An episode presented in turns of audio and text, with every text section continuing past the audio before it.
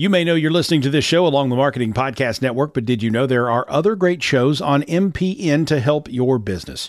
Christy Heiler hosts a fantastic podcast called Own It. Christy, tell us more about the show. Own It is all about celebrating women and non binary advertising agency owners. We talk about buying out of the Boys Club of Advertising because less than 1% of ad agencies are owned by women. And where can people subscribe? You can find the podcast at untilyouownit.com.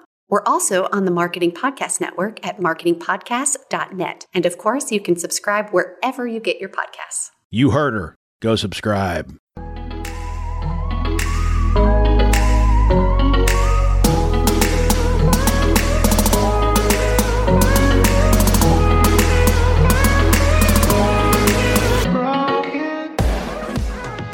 Welcome to the Fearless Business Podcast, sharing with you the business behind running a business. We're your hosts, Jamie Lieberman and Mary Clavier. Each week, we'll be bringing you great guests, insights from our experiences, and a behind the scenes look at all the topics you may be afraid to tackle in your business, but shouldn't be. So sit back, get comfy, and let's get started.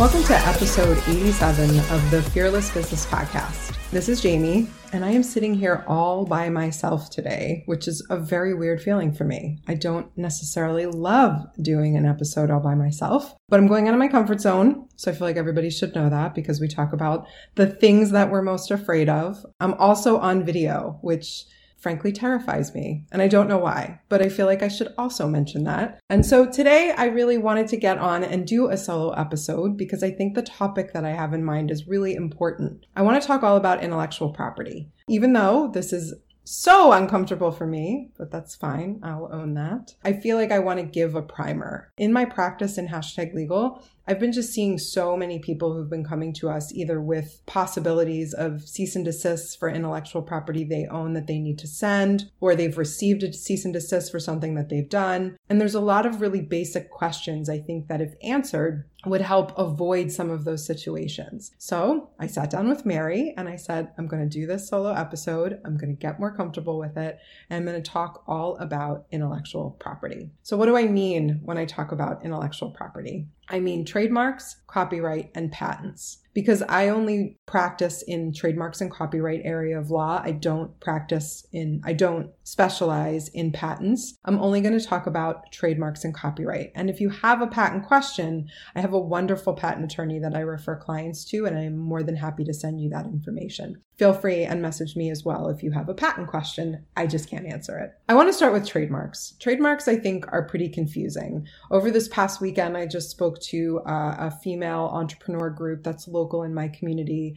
And one of the things that I talked about was trademarks. And there were so many blank faces that were just sitting in the audience. I thought it would be great for me to bring it up here as well because it's a pretty confusing topic. Trademarks are names, they're brands, they're essentially source indicators as lawyers like to call them. And that just means when you look at a certain product or service and you see their name or their logo, those are two examples of trademarks, you know where the products or services are coming from. So, for example, when you see that really cool Nike swoosh, you know they are Nike sneakers or apparel, and you know what the quality of those products are going to be because you've come to associate Nike with certain quality you also have associated likely Nike with a certain aesthetic. And so if somebody else, another company or person was able to use that brand, it would be really confusing because you as the consumer would think you were getting Nikes and what if the quality wasn't that great? So if you look at trademarks in that way, they always have to be associated with a good or a service. And to be eligible for trademark registration, they have to be what we call used in commerce. And essentially what that means is you are associating that name with a good or service, a good or service, and you're offering it for sale. And used in commerce, particularly if we're talking about federal trademark registration, which is what I'm essentially going to be talking about, you need to be using it across state lines. So you have to have customers that come to you from another state where you are selling those goods and services. If you are a local coffee shop and all of your customers come from a surrounding neighborhood and you don't have any customers that come from outside of the area, then you would have a harder time getting trademark registration because you have to show use in interstate commerce. So that is one of the requirements. The other requirement that you have to think about is the name, logo, the mark, I'm going to call it, has to be eligible for trademark registration. And there are two distinct issues that you need to think about. The first issue to think about is the likelihood of confusion. And this is the one that most people think about. A likelihood of confusion happens when there are two marks that are sold, they're selling the, sim- the same or similar goods and services, and the marks are actually the same or similar. So there's two considerations there. The names have to be pretty either exactly the same or similar. And what similar means can mean broader than you may think it. It may mean that um, some letters are changed, it may mean that one of the words of many words is the same. It may mean that a spelling is changed, but it sounds the same. There's a lot of sort of complex things that you have to think about when you make an analysis for likelihood of confusion. But you can look at it and you can eyeball it and think to yourself, would I be confused? Would I think that this these two marks are coming from the same source. The other thing you have to think about is what goods or services are being sold. So for example, my law firm is hashtag legal. We sell legal services. And so if somebody were to want to use hashtag legal to create, say, an energy drink um, or chocolates, most people probably wouldn't think that they are associated with a law firm so the odds are we could coexist without any concerns for likelihood of confusion. So those are some important things to think about. If you are considering a name that you want to create, um, that you want to use for a new product or service,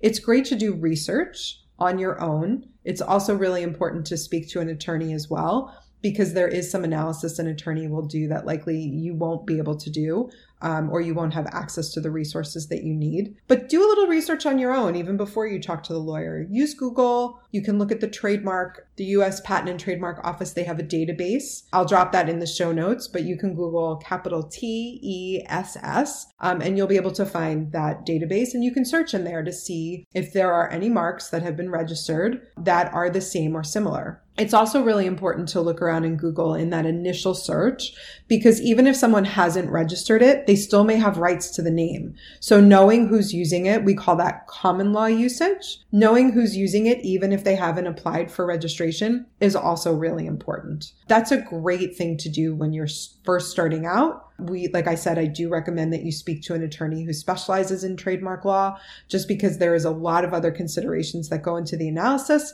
but it's a great way for you to at least get a feel for who's, you know, doing what. It's good market research as well. The other thing to think about about whether or not a trademark is potentially has the potential to be registered is whether or not the name is descriptive. And what that means is the name can't describe what it is that you do. So, for example, I couldn't try to register the word computer to describe a line of computers. And so it's important that what it is that you're doing is not the name. And you you can use those as a brand name. It just you may not be eligible for trademark registration. The trademark office prefers names that are fanciful and by fanciful, I mean a made up word. So Xerox or Google, those are made up words that now you very clearly associate. And I'm sure that conjured up copy machines and probably the Google logo in your brain.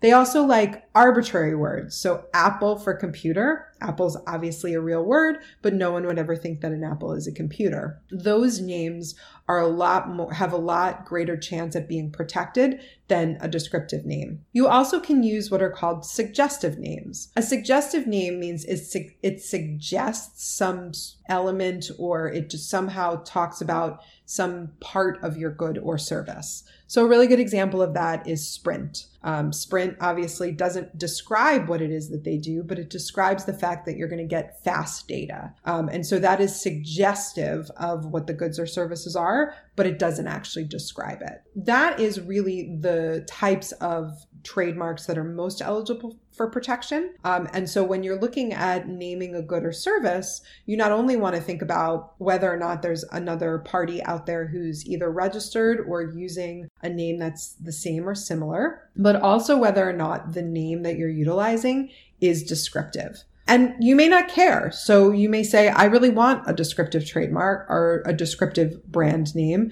And that's okay. You just have to know that you may not be able to register that for, for protections. And so you're probably thinking to yourself, this sounds really expensive and it sounds really overwhelming and it's very, very scary. Like, why would I even bother doing this? Trademark registration has some really good benefits. First, it is proof of your ownership of the name and it's notice to the world that you know that you owned the name, that you own the trademark. And so that prevents people from being able to infringe on that mark. It also gives you national protection. So once you've you're from your date of filing, you get not just protection in the geographic area where you're using the mark. Those are the protections that you get when you're using a mark without registration, but you actually get protection across the entire country. And that's really, really great because it can stop somebody, even if you're using the mark in Florida. You may have customers all over the country, but you can stop someone from using the mark in California. It also gives you great advantages in the event you do have to sue someone. It enables you to sue for trademark infringement. It also gives you um, the potential for attorney's fees and what we call treble damages, which are increased damages in the event of what we call willful infringement, meaning somebody is using a name, they know you have a trademark registration, and they're using a name that's the same or similar anyway. And so those are really powerful tools. And having those tools in your toolbox will often enable you to stop somebody before you even have to get to court. So those are one of the reasons why we really stress and think that it's important to at least consider or talk to an attorney about whether or not it makes sense for you to have seek trademark registration. One thing to note, the process is long. Uh, it can take a while but your operative date, the date where you get your protections from, is the date of your filing. So even if it takes a year to get through the trademark office process, you still will have protections from the date of application. The other area that I want to talk about is copyright. Copyright is a little bit different. Copyright is what you utilize in order to protect something that you've created. The most important thing to remember, and I stress this all the time, and I hear so many horror stories about this, so I like to try to give this piece of advice is you can't copyright or you can't protect just an idea. So if you have the most amazing idea that is um, you're going to launch in your business, be careful who you tell because that person can just take it and create it themselves. And that is so frustrating. Um, there's things that you can put into place like non-disclosure agreements, but protecting ideas is very, very challenging. I heard a terrible story from a panelist yesterday at that event I was talking about where she had this awesome idea for her business. She told who she thought was a trusted friend. They took it and they launched it themselves. And it was just, not only is that hurt, but it's rough for your business. So remember that ideas are not copyright. You cannot copyright protect an idea. What you can protect is how you create that idea, what you do with that idea. So if you have an idea for a course, when you create the course, the videos, the materials, what you've written, all of that has the potential to be protected. So once you've created it, you have those protections in place. A lot of people don't go this final step of actual copyright registration. And I want to talk a little bit about why that's really helpful. But before we do that, I want to define exactly what a copyright is. So, copyright, and I'm going to use a little bit of legalese, is an original work. And by original, I just mean you created it. I could take the same picture as somebody else of the same, I'm looking out my window at a stop sign, at the same stop sign, and my picture, I will own the copyright in it, and my friend will own the copyright in her picture of the stop sign. So it doesn't have to be the Mona Lisa, it just has to be something that you've created. It also has to be fixed in a tangible medium. And what that means is what I just said. You've actually created it. You've created the course. You've taken the picture. You've written the blog post, wrote the book. It's not just an idea that's floating in your brain. It's something that is actually physically created. And so once you know that, you can start to think about the things, if you're a creator, of what have the potential to be protected by copyright. The minute that you create a work, it is protected. It has certain, what we call common law protections, kind of like what I talked about with trademarks when you're using a brand name, you get certain protections. Same thing with copyright. So once you create it, you own the copyright. I'm going to use a photograph because that's a fairly simple example. You own all of the rights in that photograph and you're free to do whatever you want with it. You can give it away. You can sell certain rights to use that copyright. And so it's important for you to know that you do have rights. However, copyright registration, which is a really simple process and can frequently be done on your own, you don't necessarily need an attorney. Um, although if it's something you don't want to do, definitely chat with an attorney who has an understanding of copyright registrations and copyright law. But it's a fairly simple process, very different than trademarks. The reasons for copyright registration, they're pretty simple. They're very similar. It's public record of your ownership of the work. You have now a presumption that you own that work, which is really beneficial. You don't have to prove it. It also gives you, in the event you do have to sue, Statutory damages, meaning you don't have to prove what your damage is by someone infringing on your work.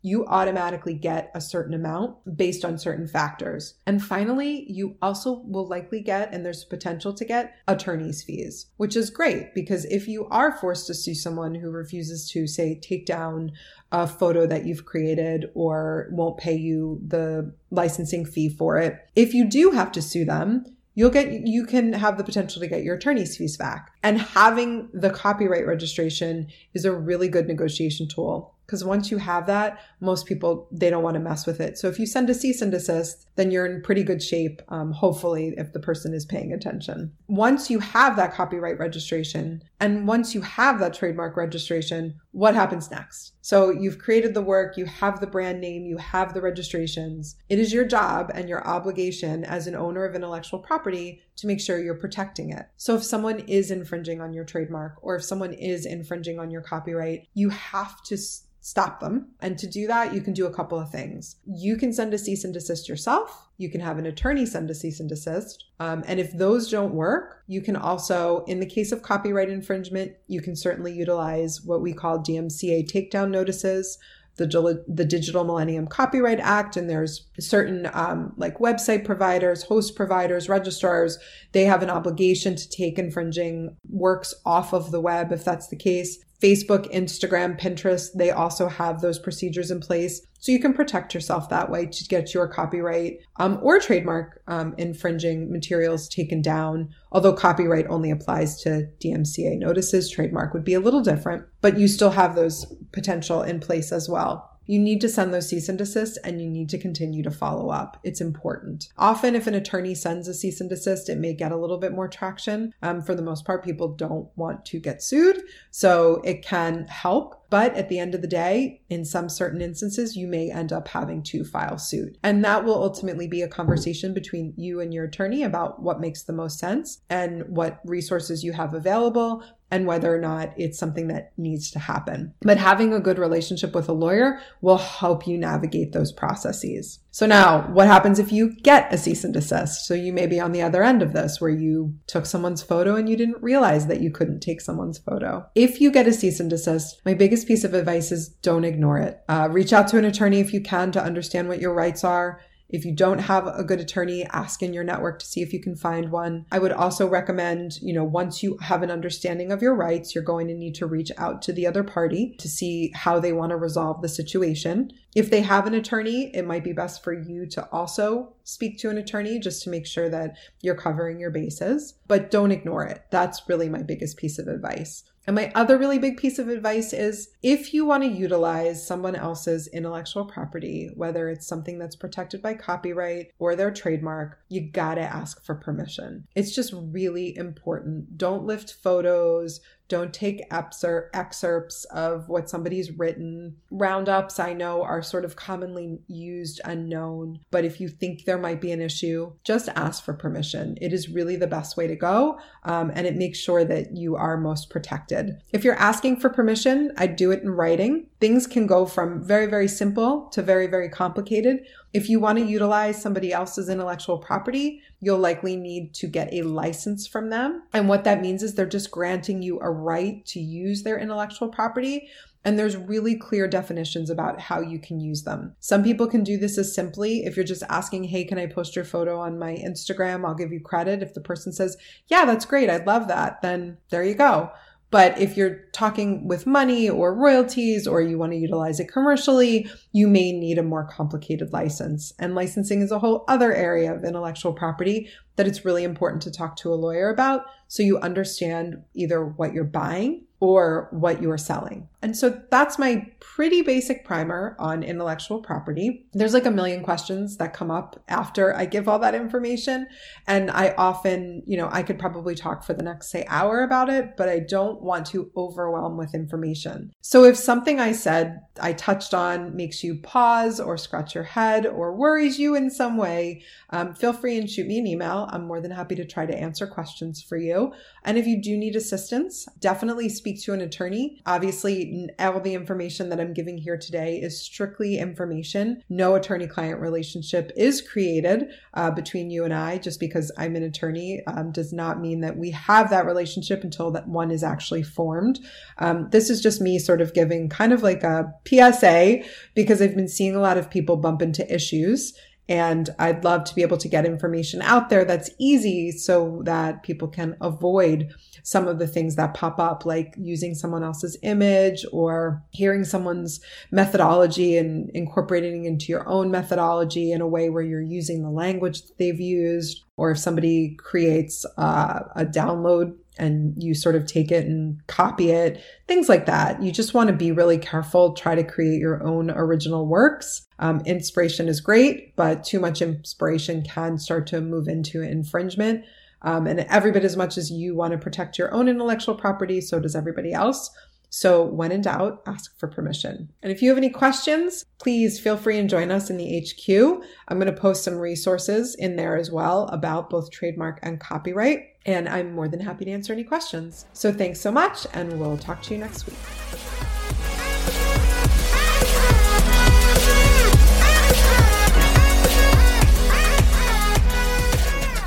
Thanks for listening. We'd love it if you'd subscribe and share this podcast. Reviews are amazing too. Please visit fearlessbusinesspodcast.com for more information. If you'd like to connect with Jamie, visit hashtaglegal.com. And if you'd like to connect with Mary, visit thetransitionscollective.com. Thanks so much, and we'll see you next time.